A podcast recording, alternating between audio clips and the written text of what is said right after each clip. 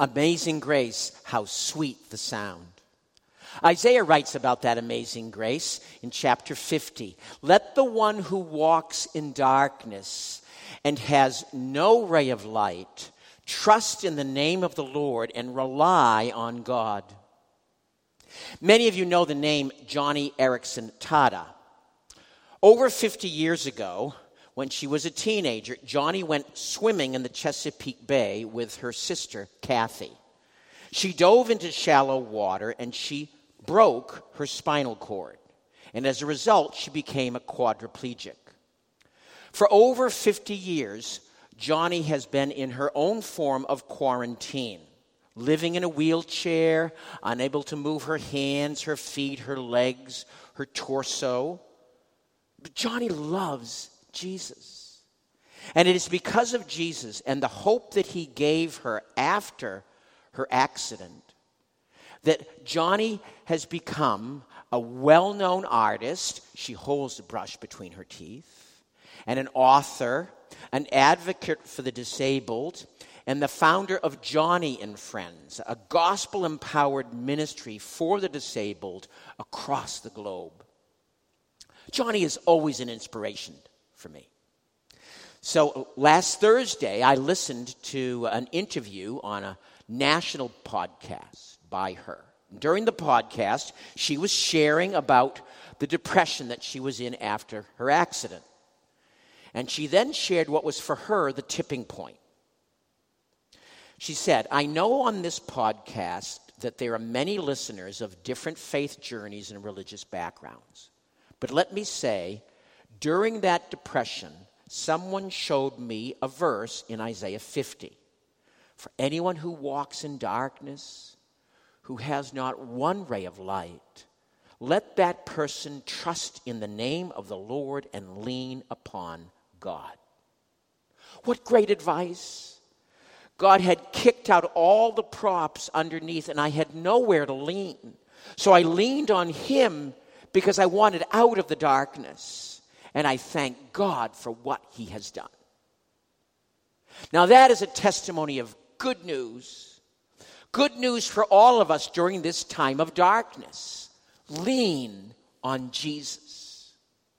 So before we take a look at God's word, let me offer a prayer of leaning on Jesus. Please join me. O eternal God, Father, Son, and Spirit, there are many listening here who are in darkness. We just feel it around us. Things so closed in. Jesus, you're the light. By your death and resurrection, you have brought life and immortality to light through the gospel. So through the power of your Holy Spirit, shine light into our hearts. And church, turn each one of us listening here right now, turn us to you, to faith in you. We ask it in that great name, Jesus Christ. Amen. I'd like you to turn with me to the book of First Corinthians in the New Testament. First Corinthians chapter fifteen, verses one through five will be my text this morning. We're starting today a five-Sunday series on this book of First Corinthians. Well, actually better, since we're not going to cover the entire book, uh, on a major focus of this book, which is the church, the local church. I started this series on the church last week with a sermon about Jesus' promise while he was here on earth. Matthew sixteen, I will build my church. That's Jesus' promise. And it is as good as gold in these COVID times. Francis Chan said this, Jesus' church will make it through this pandemic. We have his promise. I will build my church. Amen. But here's the thing. So much of what we associate with church, certainly here in the U S, so much of that is gone right now. I'll use my own church as an example, Stone Hill. Gathered Sunday morning worship in our sanctuary, gone. Haitian coffee and bagel barn bagels in the in the atrium, gone. Sunday school for all ages, gone. Global outreach luncheons, gone. Awana circle in Harris Hall on Wednesdays, gone. Youth group upstairs in the youth room, gone. All gone. And it is unclear how and when these things will come back. But let me say this, something that's maybe going to sound a little zen, but, but you'll get what I'm saying. When there is no church, you and I need the church more than ever. When there's no church, you and I need the church more than ever. And that's why we're here in First Corinthians. In our study of this book, we're going to discover things about the church, the local church. Like, for instance, without the local church, we are at risk of our faith waning. Without the local church, we can quickly lose sight of Christ's transforming power. Without the local church, people around us are that much less likely to understand the gospel meaningfully. We need the local church. And the text that we're starting with in this series, First Corinthians fifteen, it is the place to start. Because even though this, this text comes so late in the book, it is the heart, it's the foundation, it's the center of everything that Paul writes about in the book. Let me read to you First Corinthians fifteen, verses one through five. Now, I would remind you, brothers and sisters, of the gospel I preached to you, which you received, in which you stand, and by which you are being saved, if you hold fast to the word I preached to you, unless you believed in vain. For I delivered to you as of first importance what I also received, that Christ died for our sins in accordance with the Scriptures, that he was buried, that he was raised on the third day in accordance with the Scriptures, and that he appeared to Cephas, that is Peter, and then to the twelve. This is God's word. When there is no church, Jesus' church is indispensable.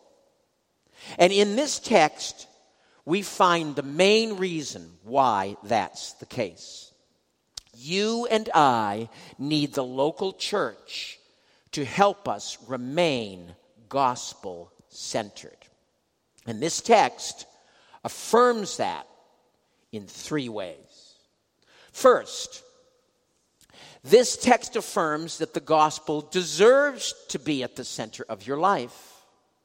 I mean, look at it, verse three. I delivered to you as of first importance. I mean, Paul couldn't be more clear. As of first importance, not second, not fifth, not a tie, first. And then Paul then, he then captures the essence of the gospel with four simple, deft statements. Might even be an early creed that we're looking at here.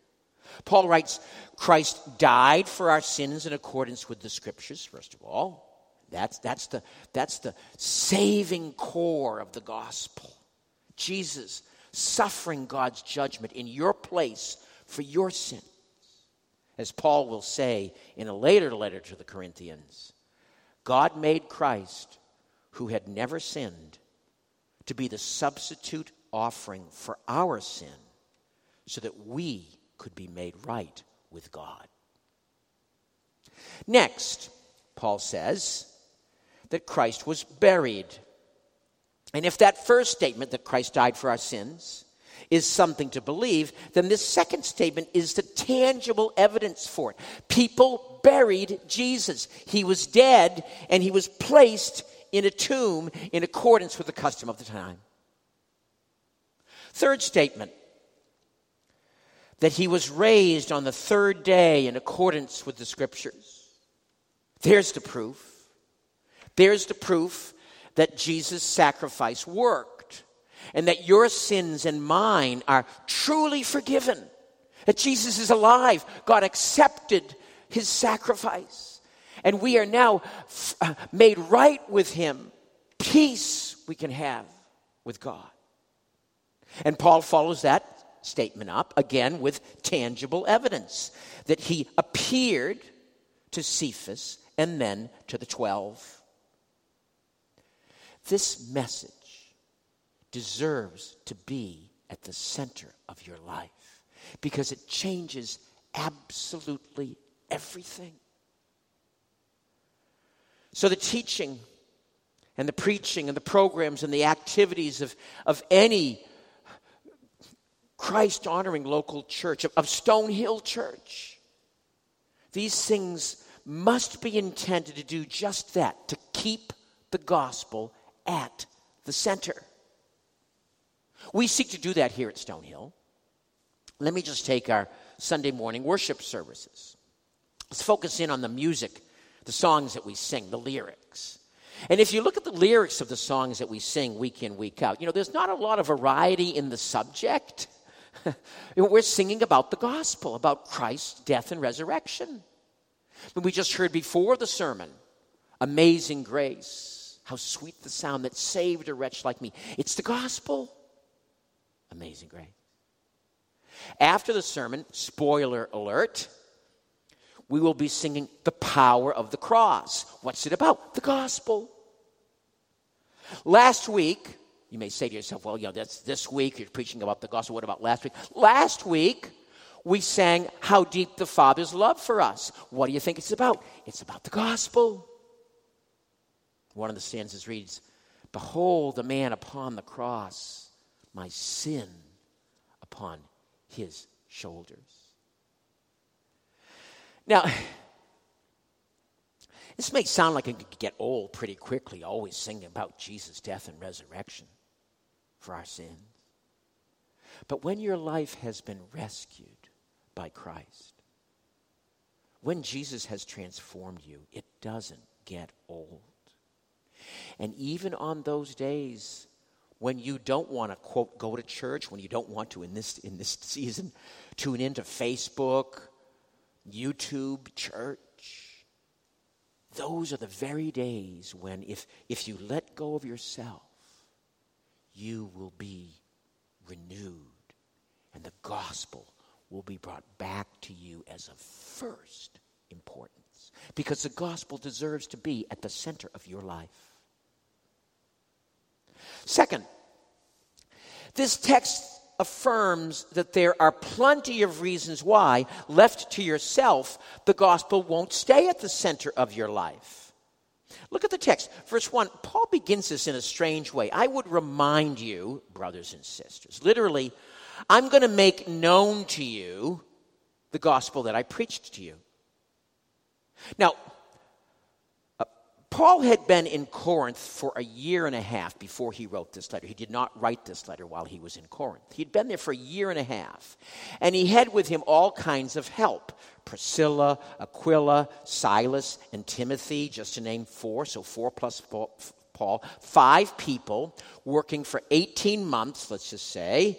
Let's say that they work a normal kind of uh, contemporary work week, eight hours a day, and we'll just say six days a week.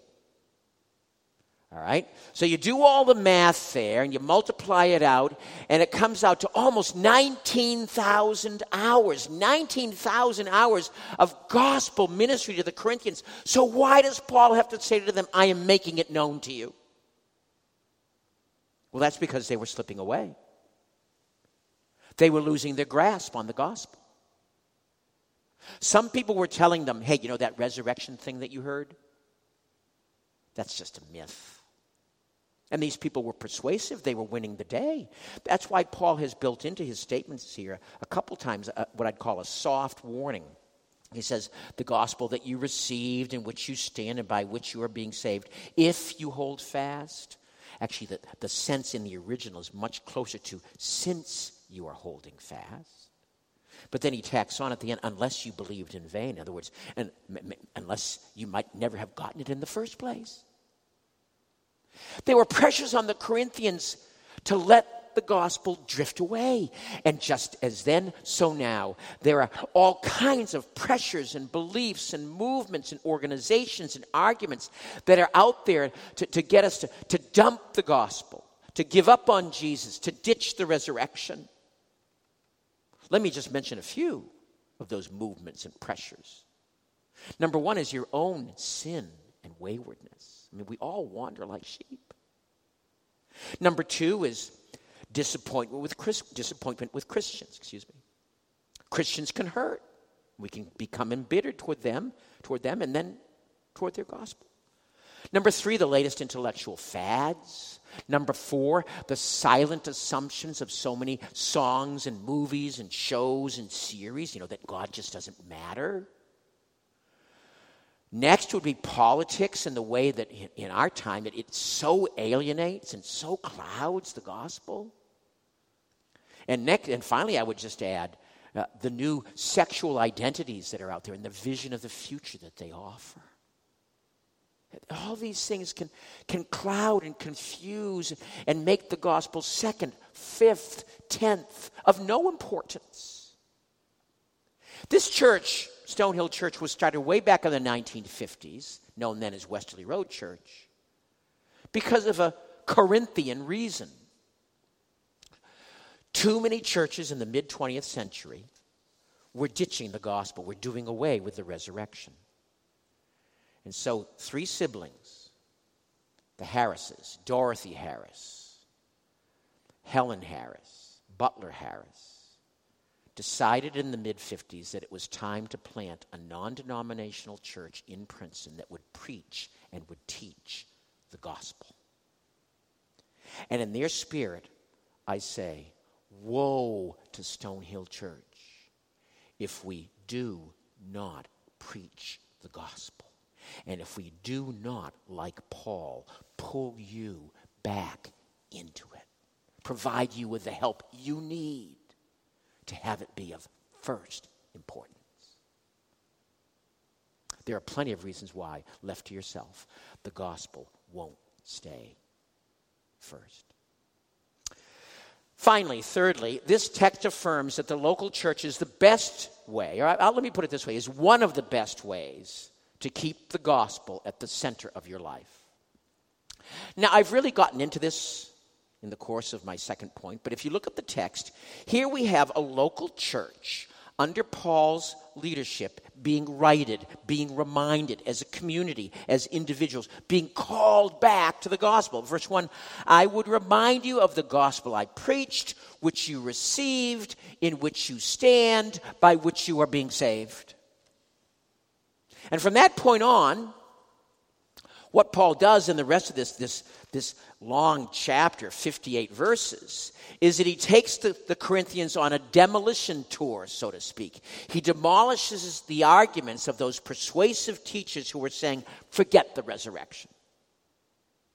And that's, that's the template for a healthy, Christ-oriented, gospel-motivated church, a well-structured local church with godly elders and deacons and pastors who are maintaining regular contact with the members. That is the best place for you to get the help that you need in keeping the gospel at the center of your life. And we all need that kind of help. We all need the gospel to stay at the center of our lives. And the people out there need us to have the gospel at the center of our lives. In fact, to make that point, my closing point, let me return to where I started with Joni Eareckson Tada.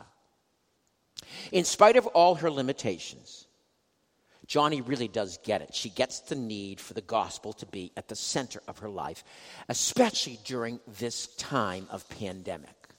I want to read to you, again, from that podcast interview of last week. She says, I think we are at our best when we remain hopeful, confident in God, and in his hold on the future. I'm a big believer that God permits what he hates in order to accomplish things that he loves. That's been my mantra for almost fifty-three years in this wheelchair. God permits what he hates, this difficult, paralyzing injury, to accomplish something that he loves, and that is, of course, in me, a changed heart and a closer walk with our God. So let's be hopeful. Let's be confident people, and let's, in these worst of times, be the best followers of Jesus Christ. Amen. I know that my husband and I, we've gotten so much more closely connected with our neighbors. They include a secular Jew, a person from Israel, and a Muslim from Iran. Here's our chance to have a real impact for Christ, checking up on them, and when Ken runs to the grocery market, seeing if he can do errands for them. There are all kinds of ways that we can be, be at our best, not only demonstrating the gospel, but also declaring it to our neighbors and to our friends. Well said, Johnny. When there is no church, Jesus' church is indispensable because it helps us remain gospel-centered. And everyone needs us to be gospel-centered. Father God, by your Spirit, bring all of us back to the gospel of your Son, Jesus Christ, so that that would be of first importance. In his great name we pray. Amen.